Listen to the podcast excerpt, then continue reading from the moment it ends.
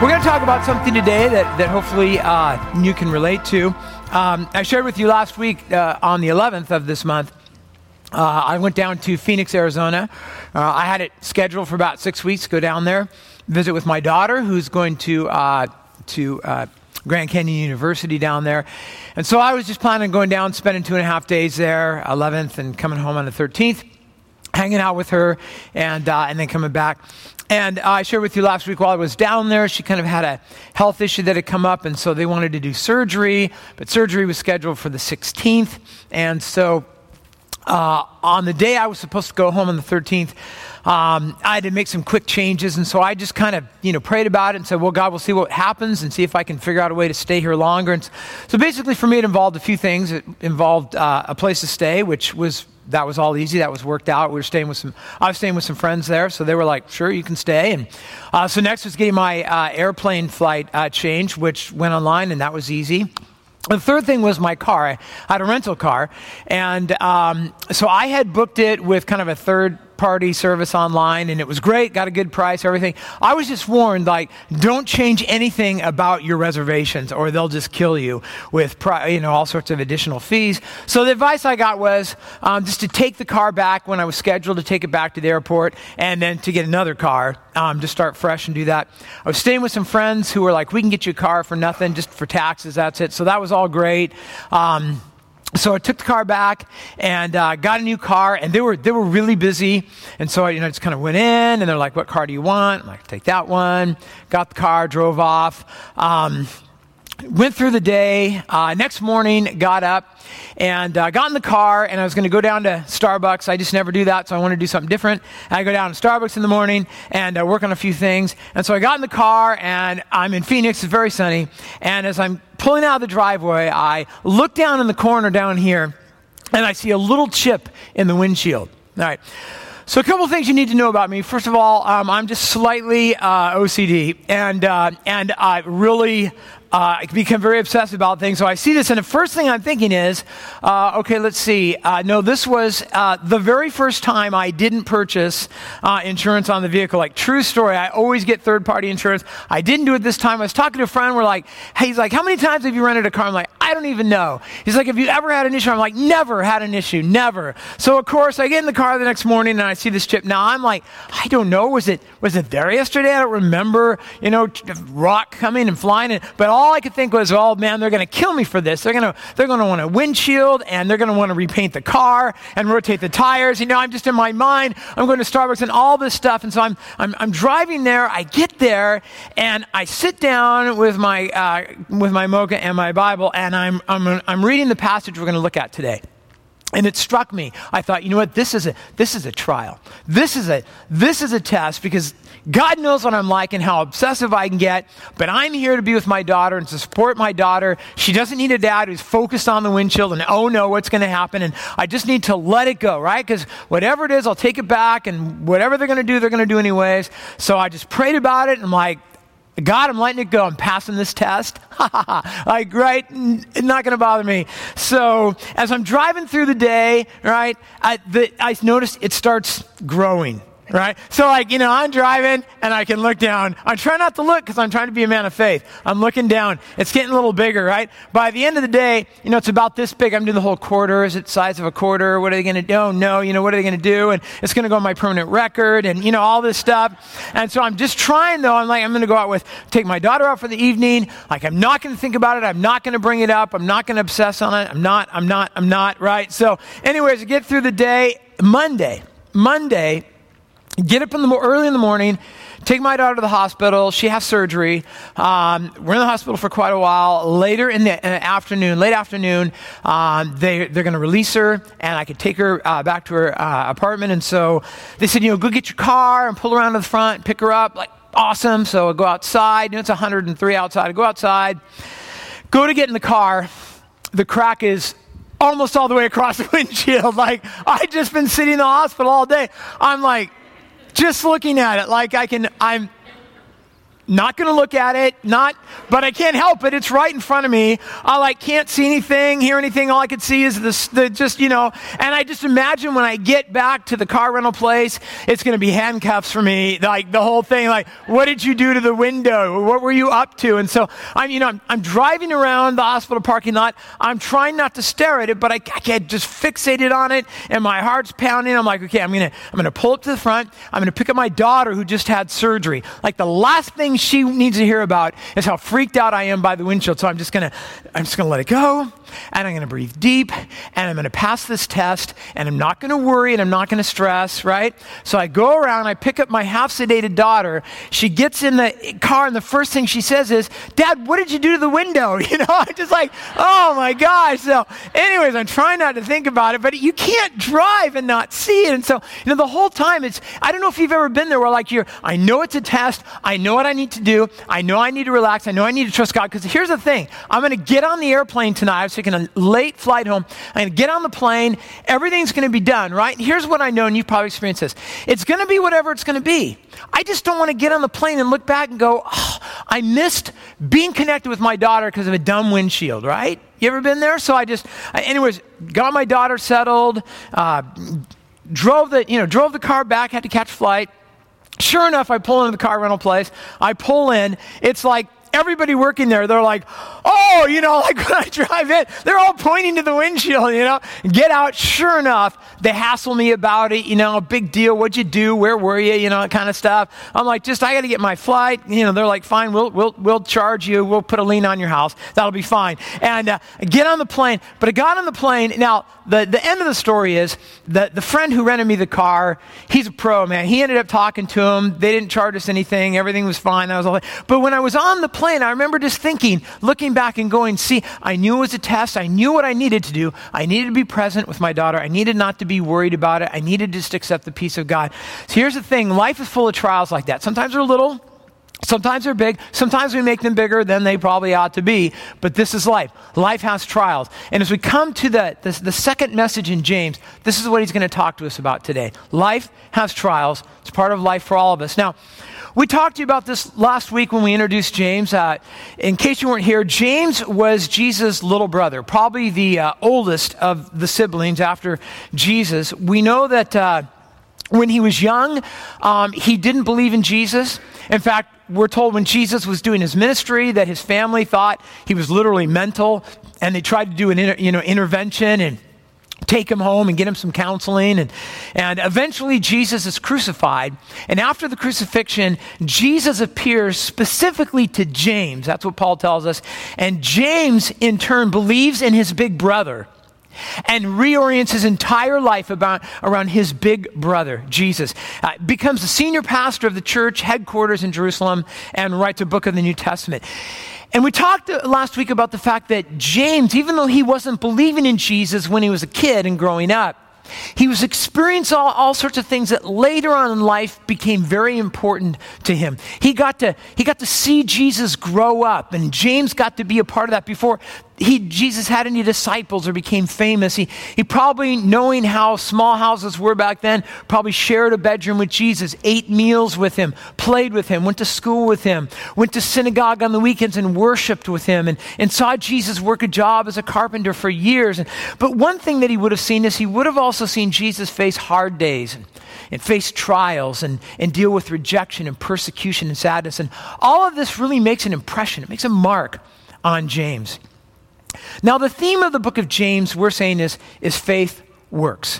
What we mean is this that faith that has the power to save you is faith that will absolutely change you. And so you don't have to guess if you're saved. If you have saving faith, God will work in you in, in ways that you will know. And, and it will also impact the way you face hard days and how you think about hard days and, and how you react and talk. Like, think, how do you talk about difficult circumstances in your life? How do you, what's your attitude when you're going through hard things? What James is going to tell us is faith impacts that, it, it changes that. Now, James is going to tell us that life is hard sometimes. And would you agree with that? Is like, yeah, yeah, everyone's like, amen, all right? See, but Christianity is not, it's, this isn't the story. It's not like, well, before Jesus, your life was hard, and then you became a Christian, and, and everything got easy, and you never had any more problems, and it's all comfy, and then you get to go to heaven. In fact, sometimes you'll hear preachers or sermons or read books from Christians who will tell you that if God is pleased with you, then your life will be perfect and you'll have lots of money and you'll have hair. And, you know, when you get, and sometimes they'll tell you if you get close, the closer you get to Jesus, the less problems you'll have and the less trials and temptation and, and financial issues. And yet, Scripture tells us something extremely different. In 2 Timothy, in fact, it says, Indeed, all who desire to live a godly life in Christ Jesus will be persecuted. They'll have difficult situations in life. The Christian life is the best life, but it's not the easiest life. Sometimes the closer you get to Jesus, the more troubles, the more rejection, the more trials you'll face. And so James wants to help us. This is something all of us can relate to. So he's going to begin by talking to us about what we're going to call um, the irrational call, if you will, the irrational call. So he's going to begin. We're starting in verse 2 of chapter 1, verse 2, 3, and 4 today. And he starts this way He says, Count it all joy, my brothers, when you meet trials of various kinds. So now we want to remember who he's writing to. He's, he's writing to a group of people in verse 1 that he calls the dispersion. These are, these are Jewish Christians. They had lived in Jerusalem at one time. Uh, they had believed in Jesus, and they began to be persecuted for their faith by other Jews. They're not being persecuted by the Roman Empire yet. That's going to come a little bit later. Right now, it's by fellow Jews. And so some of them were told had to flee for their lives. They had to leave their jobs, leave their homes, leave their friendships, their relationships. And they, some of them had to flee to other parts of the, of the Roman Empire, places where kind of outposts where other Jews lived. So they didn't get to live in Jerusalem. They didn't get to live in that place where all the other Christians were. They fled. They're living on their own in kind of outposts. And, and they're Jewish Christians, and they move away and they're still being persecuted. So they move to a new place. They, they, have, they had to leave their home, had to leave their family, and now they're being persecuted again. These are people who have hard lives. They have plenty of trials, and all this is because of their faith. And so James, Pastor James, writes him a letter. And the, the thing he says in the second verse is here he says, You guys should count it all joy, right? which seems very counterintuitive to us. Because for most of us, the goal for us today was just to avoid trials. Like most of us don't wake up in the morning and go, I wonder how I can meet some trials today.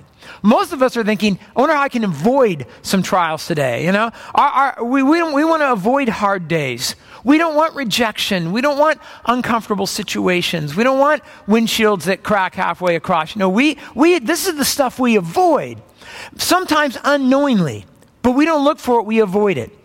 And so here's what he says He says, Count it all joy. Now, that word count is a, is a great word. I'm so glad he used the word because the word count or consider in some of your translations is a much stronger word than it sounds like. It literally means to lead or to command something or to rule over something. That's what it means. In other words, what he's saying is this joy is not a natural human response to trouble. So we have to decide or command ourselves to go there. Right? Don't you love it? Doesn't this already sound like a sermon you want to hear? Like, okay, so James says, you're going to, on a regular basis, face things that you don't like, and I want you to command yourself to go there with joy. Again, different. Most of us want to push back or we want to be bitter about it, right? We want to complain and gripe to people. Or maybe we just, we'll, we'll just grudgingly endure it. Or maybe we'll just try to ignore it. Instead, what he says is, lead yourself, command yourself. This is great into joy. Now, let me tell you a few things James is not saying here. First of all, he's not saying that the trial itself is a joyful thing. He's not saying, you know, when you lose your job, that's a good thing. Well, maybe some jobs, but most jobs, no. He says that's not a, that's not a good thing. When a loved one becomes ill, that's not joyful. When, when we're sinned against, when we're rejected, when we face failure, he's not saying the trial itself is a joyful thing. He's also not telling us to enjoy our trials. He, he's not saying, you know, really spiritual people enjoy cancer. That's not what he's saying here. Eh? And he's also not commanding a joyful emotion. This is important. He's not saying, so here's the deal. When you're going through a difficult situation, what I want you to do is go to church and put on your fake plastic Christian smile and just pretend that everything is, is good. That's not what he's saying. And in fact, I, I want to mention here because sometimes we, we kind of confuse the idea of happiness and joy. And um, maybe just in a broad, sweeping um, way, because this becomes important in the weeks to come, if we could just differentiate a little bit between happiness and joy. A lot of times when we talk about happiness, what we're talking about is how we feel in favorable circumstances. In other words, if you study for a test and you get an A, you'll probably be happy. And that's good, but it's temporary because, you know, you're going to have another test. And chances are, a year from now, you're not going to wake up and remember that you got an A on your history test. But you'll enjoy it for a few days, and that will be good. But you know, if your boss gives you a promotion, you know, you'll be happy about that until you actually have to start doing the job. It'll be temporary. Happiness comes, happiness goes. Happiness is rooted in circumstances. So maybe some of you today are here and you're super happy, all right, because you've had some great circumstances. You could be like me. Uh, I had a good day and then we adopted a cat yesterday, so our circumstances change. I'm not so happy today. Happiness comes, happiness goes. Biblical joy is different. Biblical joy is rooted in God Himself, not in our circumstances. So our joy doesn't come and go. Our joy is rooted in God who is immutable, who never changes. And you see interesting examples of this, like in Habakkuk chapter 3, verse 17, just a verse in the Old Testament that's very interesting, kind of brings this out to us. Habakkuk says this though the fig tree should not blossom, nor fruit be on the vines, the produce of the olive fail, and the, fields yield no food. So he's talking to an agrarian society. If, if you don't have crops, you're in trouble, right? And he, so he's saying here, even though all this stuff, even though you have unfavorable circumstances, and though the flock be cut off from the fold, and there be no herd in the stall. See, these are all, these are all bad circumstances. No, notice what he says. Yet I will rejoice. So, see, that's, there's something different there. I will take joy in the God of my salvation. What Habakkuk says is even if your circumstances are difficult, they're not favorable, you might not be happy about those, but you can still have joy because you have a God who loves you and cares about you. So James kind of calls us to what we would call an irrational call. And the second thing he wants us to know is that he's calling us to something that we would say is a when, not if situation. Now, here's what I mean by that. In verse 2, he says, Now, when you meet, consider it all joy when you meet trials of various kinds now, I don't know how many of you were hoping for an if. Like he would write, if you meet trials, if you have, but that's not what he says. He says, trials are a sure thing. So don't be shocked when you go through a trial. Don't, you know, don't say, you know, why is this happening to me? Why is it always happening to me? Instead, what he's, he's saying, this is going to happen to you on a regular basis. Now, the word trials here is a word that means testing or, or proving. Or sometimes it's translated as temptation. But the word itself is neutral. It's neither good nor bad. It always depends on the context. And here he's talking about trials of various kinds. Now, that word various, again, is a great word. It literally means uh, many colored or many faceted. So, what he's saying, he's talking about trials that are diverse, that are varied. Some are big, some are small, different colors, if you will. Uh, kind of fill it out this way. I have this in your notes. But what he's saying is this trials come in many shapes and many shades and in many degrees. Sometimes trials are financial sometimes they're emotional, or, or health issues, or spiritual, or mental, but there's many different kinds of trials. Second thing is that trials have many causes. And so I, I find myself oftentimes getting in conversations with people, and they'll be like, Yeah, I'm going through this and I don't know what I did wrong. You know, many times it's not because you did anything wrong. Sometimes you go through trials because we live in a messed up, sin infected world. And so our world has also, you know, there's hurricanes and, you know, all sorts of stuff. And this is all because of the fall. It's not really because, you know, you did something yesterday that God didn't like that he caused a hurricane. It's because we live in a messed up world. Sometimes we go through trials because other people do sinful things. If, You ever had that? Like, you're going through a trial because someone else did something dumb or something sinful. Sometimes that happens. Sometimes it's because of our sin or our foolish decisions. Or sometimes it's because we're boldly living out our faith. Right? So, trials have many causes. Third thing, not every Christian will suffer every kind of trial or every degree. So it's not like God has a checklist in heaven and the goal is to get you through everything on the checklist. Uh, some of you will go through certain kinds of trials that others won't. You know, sometimes maybe some of you are like, I feel like I go through way worse trials than other people, and that could actually be true. Or it could just be you. But we don't all go through the same trials to the same degree. And the fourth thing is this no Christian is exempt from trials. So he's just, he's saying, we're all going to go through trials. It's part of life. Jesus said this. He said, I have said these things to you that in me you may have peace. In the world, he says, you have tribulation, but take heart because I have overcome the world. Well, Here's another thing he talks about. He wants to talk about the uh, what we're going to call the rationale behind the irrational call which is what he gives us here. And he says this He says, For you know that the testing of your faith produces steadfastness. Now, that word know that he gives us there is it's an interesting word the greek word is gnosis um, we get the word gnosticism from it if you're familiar with that it, basically what he means here is uh, knowing something um, intellectually but also knowing it experientially. And so, what he's going to talk about here is this idea of, of, of, knowing something here and knowing something here as well. And what is it that he wants us to know? He wants us to know that trials are a test. Now, a test can be a good thing or a bad thing. It depends on how prepared you were for the test, right? So if you have a test at school or if you got to take a test at the DMV or at work, if you prepared for the test and if you passed the test, then that was probably a good thing. You were, you were probably encouraged and you know, you're probably happy and there were some benefits because hopefully you learned some things that you'll remember and it increased some knowledge. But here's what he wants you to know. Spiritual tests, which is what we're talking about, are not just a gauge. So they don't just, you know, tell you where you're at spiritually. They also become an opportunity or, or a catalyst, if you will. And joy comes from knowing that the various trials we face can benefit us spiritually. So, a couple things that he wants to point out to us here. The first is this he's going to tell us that uh, testing produces spiritual what I'm going to call spiritual toughness here. So here's what he says in verse 3 For you know that the testing of your faith produces, and what's the word there? Steadfastness. All right, so that's not a word we use a lot in our culture. You know, in a lot of translations, it's uh, you, you get the word patience, and that's sometimes what the word is translated as. The focus here, though, is not on patience, but the product of patience.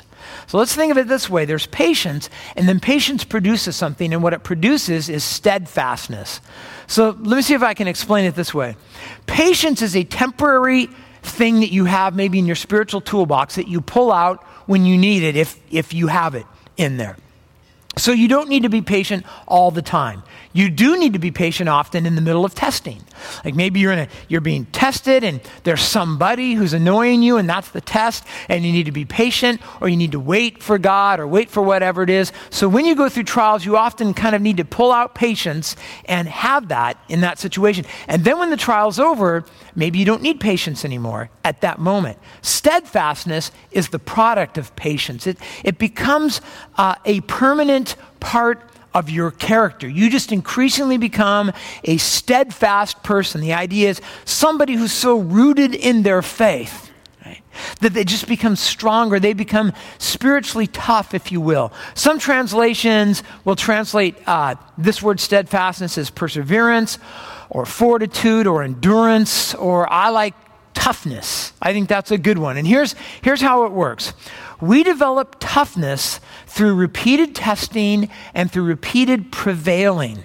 And the more tests that we enter into and the more that we pass, the tougher our faith becomes. So I could maybe I could give you this illustration when the first 49 years of my life, um, one of my unstated goals was I would do everything I could to avoid having to run in any situation. I didn't like running. I didn't enjoy running. It wasn't fun. I thought runners were weird. So, you know, for 49 years, I didn't want to run. And then when I was 49, I thought, you know, I'm getting old. I'm getting decrepit. I got to get some exercise. And, and running seemed like the cheapest way. I only needed a pair of shoes.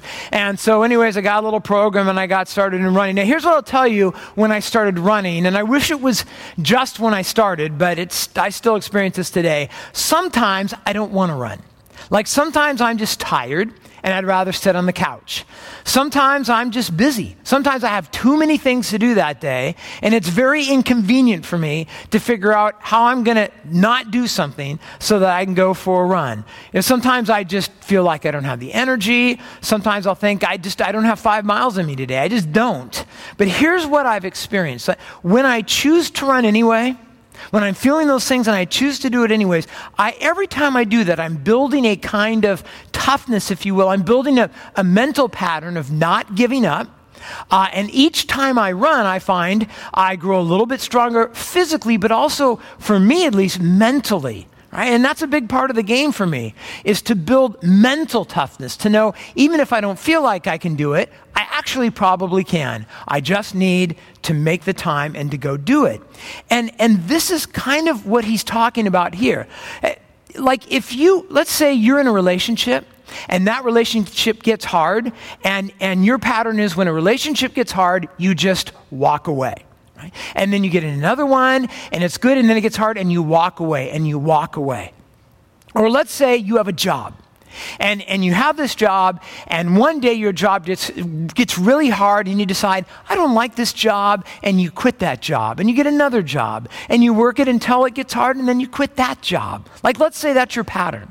Or you do that at school, you know, or, or maybe you go to church and then eventually, you know, you're like, I like this church. And then there's conflict, or there's a sermon you don't like, or a whole series, or whatever it is. And, and you just decide, I'm just going to quit and go to another church. And that's your pattern. Or if you share your faith with someone and they push back and you shut down, and that's the way you do it. Guess what doesn't happen? You don't prevail and you don't mature and you don't get toughness. Like, that's what he's saying here. He's saying you stick with it. In fact, in Romans 5 3, it tells us this. He says, We rejoice in our sufferings. Sounds a lot like what James is saying here, knowing that suffering produces endurance or toughness. You know, when I was growing up in uh, Orange County, California, uh, every springtime, I would become fascinated because all of a sudden in the backyard, I would find on the fences and stuff, there'd be little chrysalises, right? The, the caterpillars would go up and they'd make a little chrysalis. And I don't know why, as a kid, those are so fascinating to me. So I used to like to get jars or make a little cage and I'd, you know, get those, uh, I'd get the twig or whatever and put it in there. And I'd go out every day and just kind of watch it. And maybe you, you've done that. And then the day comes when the butterfly starts to break out. You, you know this story. It starts to break out and it's kind of, and I would sit there and watch it. And every now and then I would think, you know, he's he's having a really hard day, and if I could just help him, like in fact, maybe I could just get a couple toothpicks because there's a little opening and he can't get out. But I would think if I could just open it up and help him, he'd come out and he'd see me and he'd think like I was his dad, and then he'd come back to visit me sometimes, you know, and we'd have like a relationship. And I, I mean, I wanted to help him, but here's what I didn't know when I was a kid that you probably know. Right? If you help a butterfly out of its chrysalis, that butterfly will never fly. Because the struggle to get out of the chrysalis is what makes its wings strong enough to carry its body through the air. And what James is saying is trials are kind of like that for the believer. You see, the fight of our faith, just the fight itself makes us stronger. And this is why James says that we can count it all joy because of what it produces. We could put it this way. Second thing he's saying is this that spiritual toughness, we're going to say, produces maturity. So here's what he says in verse 4 as he's wrapping this up. And let steadfastness have its full effect, that you may be perfect and complete, lacking in nothing. Now, this is, again, very different than how many of us go through life. I find people like to blame their immature activities and actions on their trials. Right, so, for, for instance, if you've, if you ever heard someone say, you know, I'm sorry I have such a bad attitude. It's not my fault. It's my trial. It's my situation. It's this tough thing. I don't know if you've ever heard people like blame their, well, I know I shouldn't have said that, but, you know, it's because I'm going through this thing. Or I know I, I, I, shouldn't have made that decision. Or I know I shouldn't have done that. Or I know I shouldn't have compromised my integrity. You ever hear people do that? Like they'll say, well, I know it was wrong, but I couldn't help it because I'm going through this trial, through this, this hard thing. What James is saying is faith actually changes all of that. That faith means we trust God. And when we trust God, we, He gives us the ability to walk through trials in a different way, where we don't blame what we do on the trial, but instead we begin to reflect the words of Christ, the actions of Christ, the love and integrity, and we actually begin to grow. And what he says here, in fact, is he says that we will be perfect and complete, lacking in nothing. Commentators like to call this a dynamic maturity. What they mean is this that we haven't arrived, but we're getting there. But we're moving towards this place of, of perfection. And what James is saying is something that, you know, we don't often like to hear. What he's saying is this spiritual maturity doesn't come through comfortable living, it doesn't come through being a spiritual spectator. It doesn't come even through listening to a podcast or even listening to a sermon. What we are getting in here is not spiritual maturity. What we are getting in here is kind of the raw materials that we need so that we can go out and experience God and faith in the real world. But this is not the test. I know by now it might start to feel like a test, but this is not the test itself. Spiritual maturity comes from trusting God in the midst of trials. And what that builds is a spiritual toughness. Now, sadly, many Christians don't want spiritual toughness. They don't want to go through trials. What they want is to pray a prayer, to get their golden ticket to heaven, to have God take away all their problems, to keep their head down, and to get to heaven one day. But what James tells us is different. What we need is to grow up. And the reason we often don't count the things we're going through as joy is because we don't understand why spiritual maturity is so vitally important. We don't understand it until we need it and we don't have it, and then we're frustrated. And then we end up in situations where, you know, uh, you're in a situation and you don't have the wisdom you need to make a good decision. And the reason you don't have that wisdom is because you've consistently taken the easy way out of trials instead of walking through them with God, and you have not learned wisdom. I don't know how else to put it, but we end up shallow people. We are shallow. We have knowledge, but we have not experienced that we find ourselves going through trials and our perspective is awful. It's terrible. It's hurtful. Have, have, you ever, have you ever seen someone else who's going through a really challenging trial and they have this great perspective? And have you ever thought, like, I don't even know how they can do that? Well, I think what James would say is it, it happens as we walk through today's trials, trusting God. And God gives us, He builds us a little more and builds us a little more until we become that kind of person.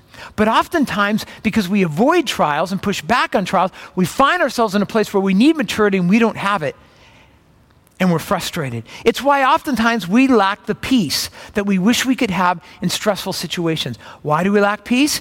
Because every time God has put us in a situation where we could learn to trust Him, we have not trusted him. We have pushed back on him, and we, we're not growing our faith. We're not growing our. I know many of us think that peace is just this magical thing. We can ignore God and ignore faith, but when we ask for it, God will just magically give it to us. And yet, our experience alone tells us that's not true. What's missing? It's walking through trials with faith. It's when we find ourselves not having the words we wish we had to help someone who needs helpful words. You ever been, you ever been thinking that somebody's going through something, someone needs some good words, and you have nothing to offer them? Because we're shallow. We lack a deep sense of God's grace in our own life. I mean, grace is something we can study, but you know how you really, really experience God's grace? You begin to walk through life by faith. And then what happens? You begin to experience the grace of God as you do dumb thing after dumb thing, and God is there and walks you through it, and you learn to have faith and you learn to grow. But here's what happens here's what happens when we are shallow and we don't understand God's grace. The number one thing that happens when we don't understand God's grace is we tend to be very immature people who make very immature decisions. But the second thing is, and the big thing is, we find it nearly impossible to, to forgive other people. And I've said this before, but the number one topic I get more pushback on than anything is when I preach on forgiveness. And I think a lot of it is because we are so shallow when it comes to understanding God's grace. We are driven by insecurity. We are materialistic. We are shallow. Why? Because we refuse to trust God and count it all joy. We refuse to walk by faith instead of by sight. We are going to stay focused on that crack in the windshield and we are going to obsess on it, and that's going to be the thing we do. And we miss the opportunity to grow spiritually. So how can we count it all joy? How can we how can we trust God? Well, Paul puts it this way. He says, "Here's what you need to know." And we know and this is what we know. We know that for those who love God, and by the way, loving God here is synonymous with trusting God. In the context of what Paul's talking about, it's synonymous. For those who love God, those who trust God, all things work together for the good, for those who are called according to his purpose. And so what James says is when I trust God, when I have faith, I can face trials with joy, not because the trial itself is joyful, but because of the God who is above it all. This is what James is going to say again and again and again. Faith works. It works in everyday life and it works in trials. It desires spiritual growth and Christ like character, and it responds to trials with faith that's reflected in its attitude and words and reactions. Warren Wiersbe uh, said this, and I thought he put it really well. Our values determine our evaluations. Isn't that true? The way that we evaluate things we're going through always depends on what we value. If we value comfort more than character, then trials will upset us. If we value the material and physical more than the spiritual, we will not be able to count it all joy. And if we live only for the present and forget the future, the trials will make us bitter, not better.